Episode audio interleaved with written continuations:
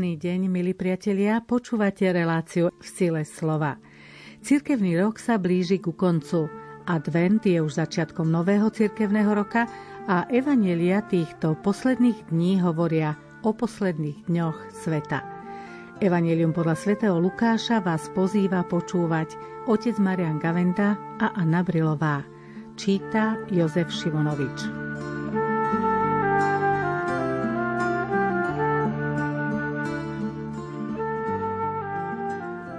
Čítanie zo svätého Evanielia podľa Lukáša. Keď niektorí hovorili o chráme, že je vyzdobený krásnymi kameňmi a pamätnými darmi, Ježiš povedal. Prídu dni, keď z toho, čo vidíte, nezostane kameň na kameni. Všetko bude zborené. Oni sa ho opýtali. Učiteľ, kedy to bude? A aké bude znamenie, keď sa to začne diať? On odpovedal. Dajte si pozor, aby vás nezviedli. Lebo prídu mnohí a v mojom mene budú hovoriť, to som ja a ten čas je už blízko.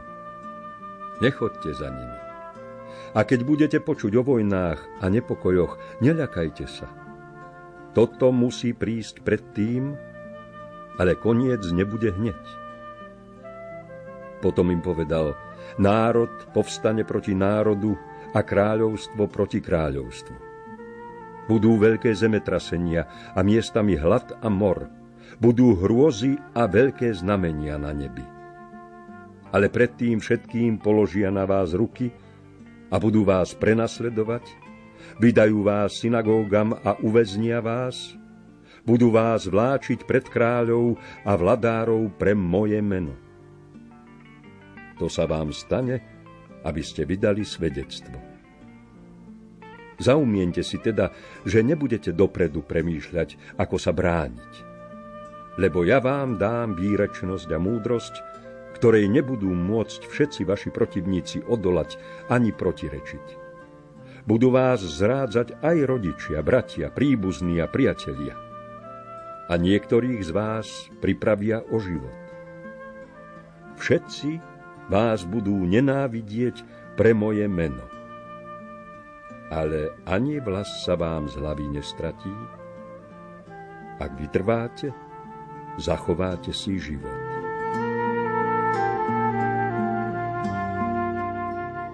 Ako sme v úvode povedali, pomaly sa končí cirkevný rok, pretože ten nový rok cirkevný sa začína vždy adventom. Vypočuli sme si Evangelium podľa svätého Lukáša, ktoré hovorí o konci sveta. Už najlepšie by bolo ohlásiť nejaký ten koniec sveta, to ľudia najradšej počúvajú. Aj keď celkom neveria, ale možno už aj tajne čakajú, že sa to nesplnia tým, ako by koniec sveta nemal prísť.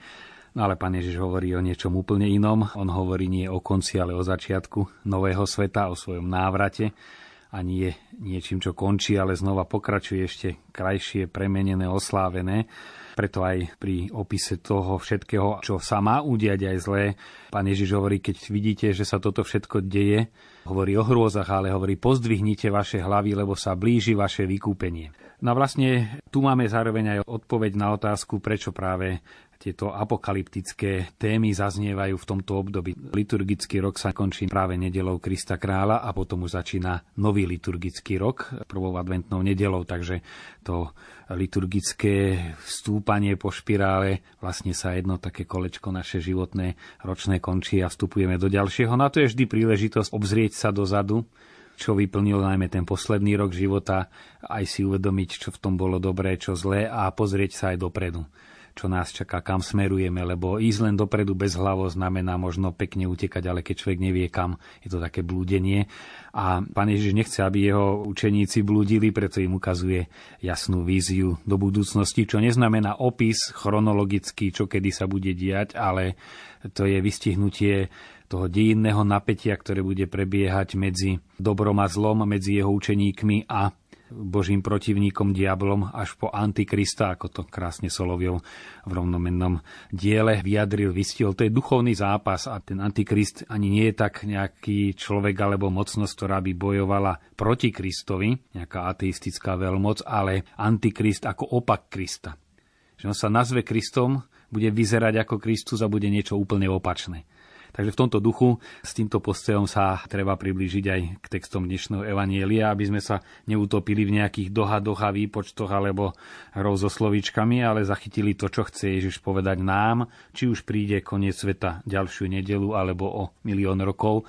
To nie je podstatné, ale chce nám povedať niečo, čo je podstatné pre nás teraz. Ako ste už viackrát povedali, otec Marian, Ježiš tú náplň Evanelia tvoril podľa toho, čo mu život priniesol, aké situácie a tu tiež reaguje na to, že apoštoli, pozerajúc sa na chrám, boli plní údivu nad jeho krásou a Ježiš práve z tejto situácie vychádza. Treba si uvedomiť, že pre Izraelitov bol chrám stredobod aj ich náboženského života to bolo miesto, kde prebývala Božia svetosť. Nie Boh sám, ale jeho svetosť Šekina. A zároveň to bolo centrum ich národnej identity. Do chrámu sa putovalo, prinášali sa tu obety a to bolo jediné miesto, kde pravoverní Židia mohli sa klaňať Bohu. Pripomínal im ten nádherný chrám, ktorý bol postavený za čias kráľa Šalamúna. Zároveň to mesianské kráľovstvo, ktoré očakávali, malo byť naplnením a obnovením kráľovstva za čias kráľa Dávida. To má byť Dávidov potomok, Mesiáš, ktorý zasadne na jeho trón. Boli plní očakávania. Vieme, že tento chrám bol zničený a potom znova vybudovaný v 6. storočí pred Kristom, ale už sa zďaleka nerovnal tej slave, ktorú mal začias kráľa Šalamúna, ten prvý chrám. No a preto Herodes práve v tom tlaku Rímanov, ktorí sa snažili potlačiť židovský národ ako národ a zároveň aj pod tlakom helenistickej kultúry, rímskej kultúry, ktorá zase e, potláčala alebo rozrieďovala židovské náboženstvo, chcel prinavrátiť chrám do svojej slávy, do svojej veľkosti, aby tak umocnil to, čo izraelský národ držalo pohromade. Boli časy, keď na tomto chráme, zoberme si tú stavbu, pracovalo okolo 100 tisíc robotníkov na tom najposvetnejšom jadre chrámu tisíc kňazov, ktorí nemohli ani bežní murári murovať tie posvetné časti. To boli zasvetení kňazi, ktorí murovali tú svetiňu svetých. Táto obnova chrámu, ktorá začala 20 rokov pred Kristom, úplne dokončená aj so zlatou výzdobou, so všetkým bola až roku 64, teda 6 rokov pred zničením tohto chrámu. Takže toto bol eh, chrám jednak svojou krásou, ale aj významom. On mal pripomínať príchod mesiánskeho kráľovstva. A pre tých okolo neho, ktorí boli stále pod vplyvom tých falošných predstav o Mesiášovi, ich to zvádzalo povedať, pane, pozri, už sa stavia chrám, už to bude. To ako keď národ, ktorý nebol uznávaný za národ, začal stavať parlament. No to by už bolo niečo, aha, veď už potom len tam niekoho menovať a máme to tu. Naozaj ten chrám veľmi veľa hovoril a práve pri tomto pohľade, aby Ježiš vyviedol svojich učeníkov z omilu a z tých falošných očakávaní, že príde Mesiáš v sláve, tak začal hovoriť, to, čo vidíte, nezostane ani kameň na kameň. A nielen z tej budovy, ale aj z tej idei, že Mesiaš príde touto cestou. Je pekný súvis, ktorý niektorí autori poukazujú, že keď Herodes staval prekrásny chrám eh, Bohu v Jeruzaleme, Práve v tom čase si Boh začal stavať chrám v Nazarete v Pane Mári, už od počatia. To bol chrám, do ktorého zostúpila Božia svetosť. Čo nie je len nejaký kontrast, že nie v tej veľkosti, ale nejakej skromnej Márii, ale skôr je, že tá skromná Mária bola ďaleko viac než celý Jeruzalemský chrám aj so svojou nádherou, aj so všetkým, čo vtedy pripomínal. Učeníci zareagovali prirodzene, boli plní očakávania a preto sa pýtali Ježiša, kedy to bude, kedy bude ten koniec. Pre nich to bola prevratná udalosť, nevedeli, čo to má všetko znamenať. To Ježišovo vysvetlenie, ktoré my už vieme, na ktoré ich pripravoval, keď povedal zborte tento chrám, o tri dní ho vystavím, že tu už chrám z kameňov, ktorý bol posvetný, dohral svoju úlohu. Je zaujímavé, že práve keď Ježiš zomrel na kríži, evangelisti to zachytávajú, sa chrámová opona, tá, ktorá zastierala tú posvetnú Božiu prítomnosť, roztrhla. A roztrhla sa, pretože chrám dohral svoju úlohu a už tu bol Kristus, ktorý bol skutočným chrámom.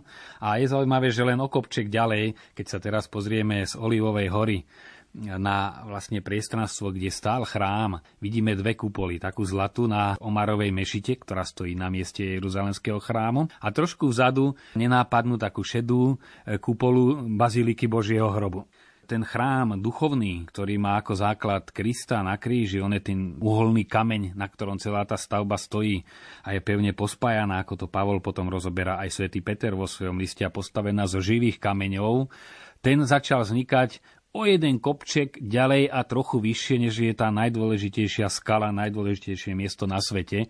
A to je práve miesto Jeruzalemského chrámu alebo miesto tzv. skalného domu. Miesto, kde podľa tradície bol stvorený prvý človek. Miesto, kde sa odohrávali celé starozákonné dejiny, obetovanie Izáka. Teda nielen história v našom ponímaní vykopávok histórie, striktnom slova zmysle, ale duchovná história. E, takže sa to trochu posunulo miestne a hlavne sa to podstatne posunulo svojim významom. Ježiš počas celého svojho účinkovania e, učil učeníkov rozpoznávať podľa znamení určité veci a preto sa oni zrejme veľmi správne pýtajú na tie znamenia, podľa ktorých by príchod týchto udalostí, ktoré im predpoveda Ježiš, dokázali identifikovať. A nasleduje Ježišova odpoveď, ktorá má dve časti a sa zlievajú a to robí problém aj exegetom a hlavne tým, ktorí zobrali tieto slova buď príliš doslovne alebo príliš širokom slova zmysle. Jednak predpoveď zničenia Jeruzalemského chrámu a potom tie udalosti, ktoré sa budú tiahnuť celými dejinami ľudstva po Ježišovej smrti a skriesni, teda tzv. dejiny cirkvi, boli dejiny očakávania a teraz sú dejiny cirkvi, teda prichádzania Božieho kráľovstva, ktoré prichádza, ale ešte v plnosti tu nie je. Tá otázka, kedy sa to má stať, to je istá otázka si najbližšia človeku, pretože každý chce vedieť, kedy ho čakajú určité zmeny alebo dokonca určitý koniec. Je tam zaujímavé, čo nám možno unikne. Pán Ježiš hovorí, dajte si pozor, aby vás nezviedli, lebo prídu mnohí v mojom mene a v mojom mene budú hovoriť, to som ja alebo ten čas je blízko. Nám to tak uniká, že to som ja, ale e, doslovne je to ja som. Čiže mnohí budú hovoriť Jahve, ja som Boh. A toto je veľmi dôležité, na čo chcel Ježiš poukázať a to predstavovanie sa na Božom mieste, na mieste Boha išlo cez rímskych cisárov, ktorí mali aj to príjmenie božský, stavili sa na miesto, ktoré nepatrí len panovníkovi, ale privlastňovať si práva, ktoré patria iba Bohu, no to nastalo už krátko po slovách, ktoré odzneli po týchto slovách a potom v priebehu dení sa to rôzne obmienialo, či už na ten trón, ktorý patrí Bohu, teda ja som to, ja som ten, ktorý všetko spôsobujem, bol vývoj, bola veda. Tá obrovská viera, že veda všetko vyrieši, ošial z nových objavov v 18. 19. storočí keď už mnohí tušili, že tá krivka bude úžasne narastať a verili, že veda vysvetlí všetko. A vidíme, že síce veda objavuje úžasné veci, ale problémy narastajú taktiež geometrickým radom. No a potom to boli tie veľké ideológie, ktoré sa vyslovene stavali na miesto Boha, či už marxizmus, celej tej podobe, ako prebiehal, naozaj tam si e, prisvojoval svoje práva. No a keď by sme analyzovali Antikrista Soloviovho, tak e, súčasná ideológia a vôbec mentalita, ktorá vládne v našej civilizácii západnej, či už zoberieme Európu alebo Severnú Ameriku alebo iné krajiny, ktoré tvoria západnú civilizáciu, to má mnohé črty práve prisvojovanie si práv alebo až veľkosti Krista, ale to vykúpenie odmieta formou kríža. Lebo zradnosť tých ideológií je, že sa už nestavia nejak navonok otvorene proti Bohu, ale ide v jeho mene. To je práve na čo pán Ježiš poukazoval, že prídu v mojom mene sa to vydáva za niečo, čo je pozitívne, božie, či už tie rôzne prúdy New Age, alebo aj ďalšie, ktoré sú aj tak prezentované, že veď my sme v podstate to, čo aj kresťania tvrdia, aj my to tvrdíme, ale je to vykúpenie bez kríža a bez Krista.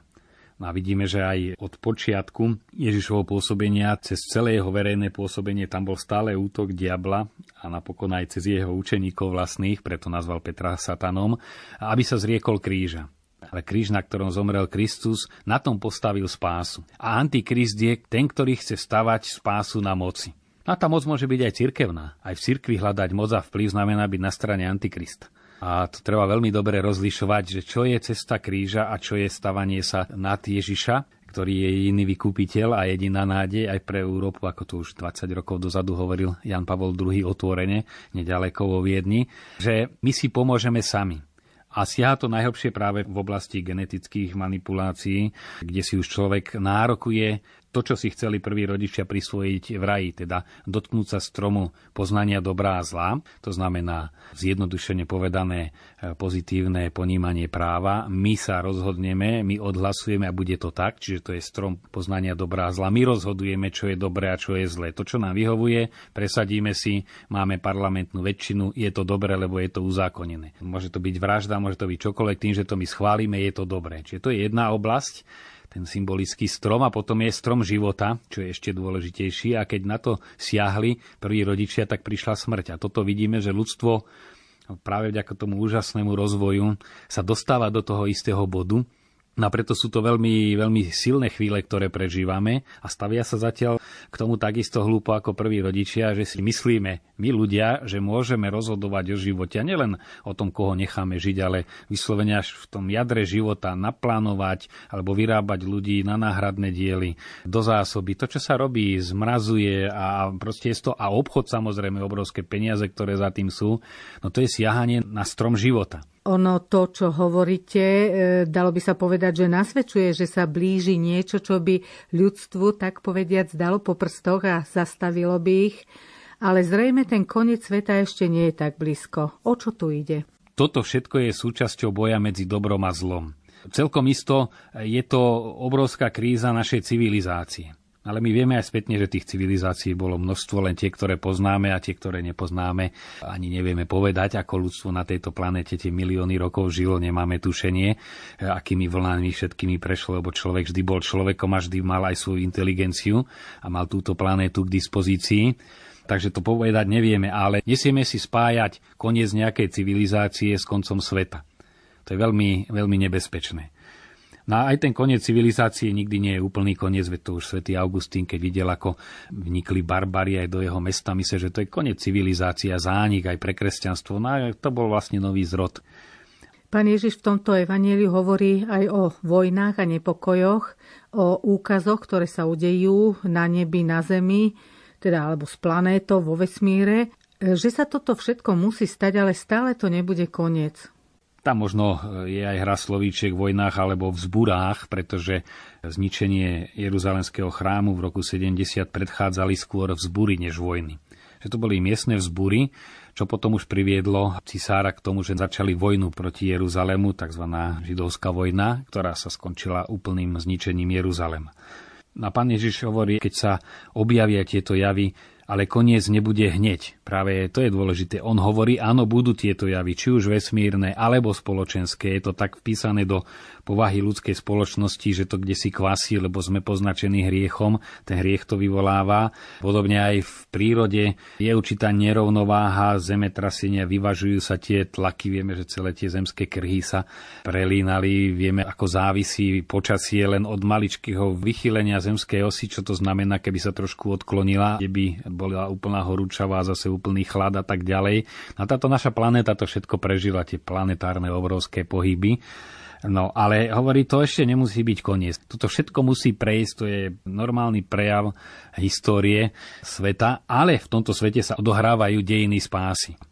Pán Ježiš v tomto úrivku svätého písma predpoveda aj prenasledovanie tých, ktorí ho budú vyznávať. Evangelista Lukáš vykresluje Ježiša celkové svojom evaneliu ako proroka. Tým kameňom skúšovným pravosti proroka bolo práve, či sa jeho proroctvo plní. Keď sa splnilo, to bol naozaj vierohodný prorok, tu Lukáš chce ukázať, áno, on hovoril a sa splnilo, čiže je to vierohodný prorok a splní sa preto aj to, čo hovoril ďalej. Ten e, veľmi blízky pád e, Jeruzalema, akoby zároveň blízkymi mali byť aj udalosti, ktoré Ježiš opisuje v zápäti, ale to je postavené vedľa seba práve preto, aby Lukáš dôraznil tú vierohodnosť aj toho, čo je povedané o veciach, ktoré sa majú stať. Už v tých časoch, okrem dobitia Jeruzalema pre Lukášových adresátov bola známa aj smrť svätého Štefana a bola známa aj smrť svätého Jakuba. Takže už videli, aj toto sa naplňa. To, čo Ježiš predpovedal učeníkom, nie je žiak nad svojho majstra. Mňa prenasledovali, budú aj vás. Čiže ukazuje, ako naozaj tie predpovede sa už aj splnila čas a preto je to vierohodný prorok a splní sa aj všetko ostatné, čo povedal.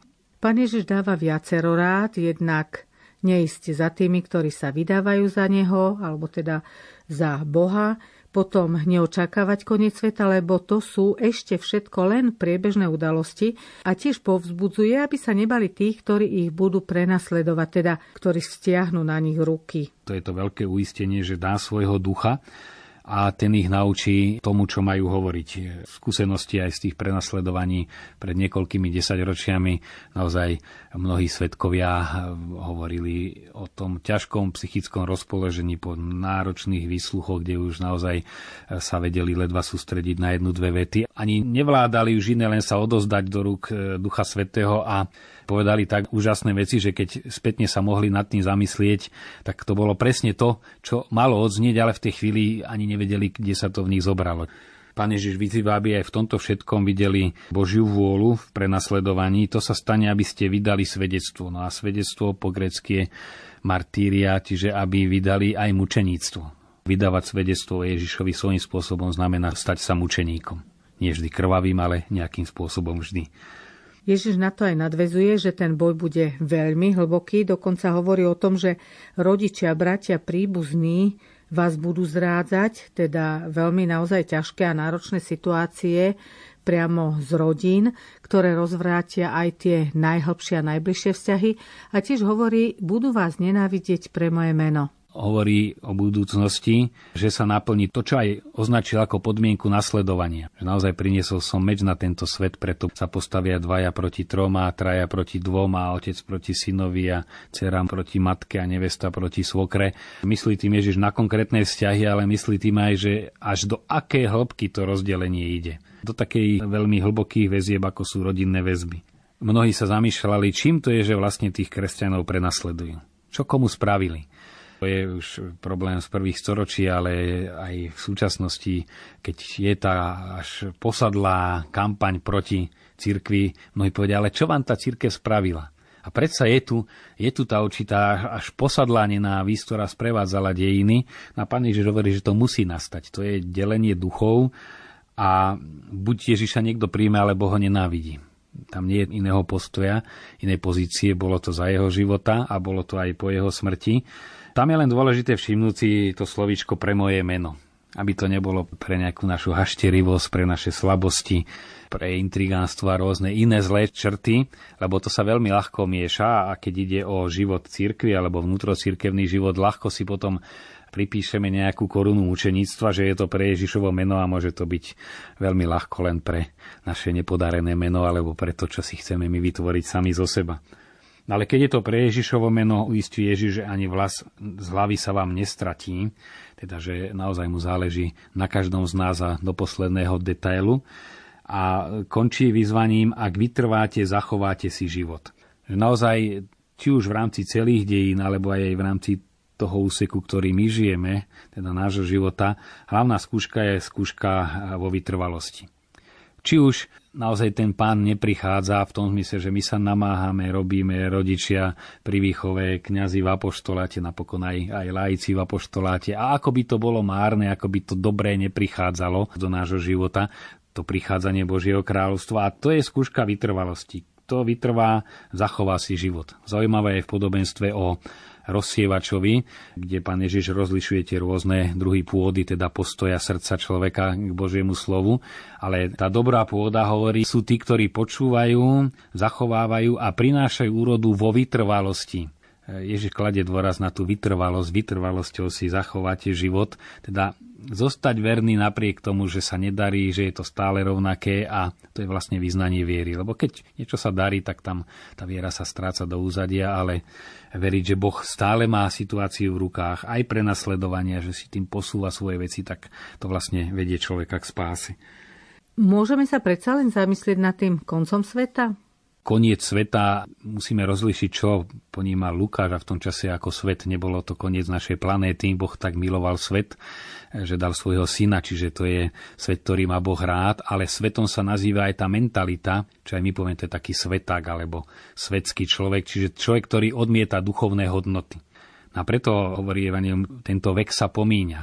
A to sa nemyslí, že nejaký čas, časový úsek, alebo že táto Zemegula, táto planéta, ale je to koniec tej vzdorovitej mentality sveta. Ako to súvisí aj s nejakým preporodením hmoty, ako príde to nové nebo, nová zem, skriesenie nášho tela, čo sme si aj pri Sviatku všetkých svetých pripomínali, to si nevieme predstaviť práve preto, že presahuje to naše momentálne ponímanie. Ale myslí sa tu, že ten svet, aký je, tá atmosféra odmietania Krista, tomu príde koniec. Videl som satana padať ako blesk, že odchádza ponechaná mu je len taká moc, aby mohol cirkvi pomáhať. Možno to znie paradoxne, ale nie je to len nejaká literárna hračka, ale naozaj Boh necháva diabla, ktorý je už premožený, pôsobiť len natoľko, že on to vždy zužitkuje pre svoje dobro. A toto je základ kresťanského optimizmu, nie zakrývanie si očí pred chybami a pred bolestiami a pred problémami. Napokon nechať toho diabla pôsobiť znamená, že aj nám narobí veľké problémy, ale v konečnom dôsledku to slúži Bohu. A druhá vec, ktorú ešte si treba v súvise s týmito víziami do budúcnosti pripomenúť, zaznieva z druhého čítania listu Solunčanom, kde už Pavlovi súčasníci si povedali, príde koniec sveta, už sa nám netreba o nič usilovať. Sám Pavol konštatuje, že sú takí, čo už žijú neporiadne, nič nerobia, iba sa zháňajú za zbytočnosťami a dávajú tomu veľmi pekný náboženský dôvod. Však pán sa postará, pán príde, ja už nemusím nič robiť. A Pavol hovorí, nie, takí nech pracujú, ich nabáda v Kristovi, to je veľmi dôležité, mocou autority, ktorú má od Krista, aby pracovali a tak jedli svoj chlieb, alebo známe, kto nepracuje, nech ani nie je. Chce tým povedať, naše očakávanie Krista je vo vernosti našim tunajším pozemským povinnostiam. Napokon, či už by ten Kristov príchod bol o 5 rokov alebo o 50, pre nás nevyplýva z toho nič iné, len čím vernejšie plniť svoje pozemské povinnosti. Neznamená by to ani prestať pracovať, ani problémy by neskončili naopak sa majú ešte vyhrotiť tým prichádzaním Božieho kráľovstva ako sa hovorí, zdochynajúci kôň najviac kope. Aj ten diabol, ktorý cíti tú prevahu Krista, tak sa veľmi mocne vspiera. Vždy, keď aj prichádza obnova cirkvi, nemusí to byť už definitívne Božie kráľovstvo, vždy aj ten boj proti cirkvi je silný práve v roku kňazov bol obrovský boj proti kňazom, určite aby to kňazstvo očistilo. Takže tohoto sme svedkami. No a ten záver je, pracujte v pokoji a tak jedzte svoj chlieb. Posvedcujte sa tým, čo vás čaká, vo vytrvalosti, že sa ani vlas na hlave nestratí a nebežať za tými rôznymi predpovediami a všetkým, čo chce nahradiť Krista, teda náboženstvo bez kríža. To sú tie rôzne pseudonáboženstva, ktoré ani jedno nehlása kríž. V kríži je spása, Boh si vybral kríž preto aj diabol pred krížom uteká. V mene kríža sme vždy na strane Krista. Toto sú istoty, na ktorými môžeme stavať aj náš pozemský život, veľmi dobre zakorenený a očakávať jeho budúce podoby. Koniec sveta je ešte ďaleko, koniec nejakej epochy dejín, to tiež nevieme, kedy bude. Nuž nič na tom, máme stále zostávať v pokoji a v prítomnosti Božej a to je najhlavnejšie. Relácia v sile slova sa končí. Požehnaný týždeň vám želajú otec Marian Gavenda, majster zvuku Matúš Brila a moderátorka Anna Brilová.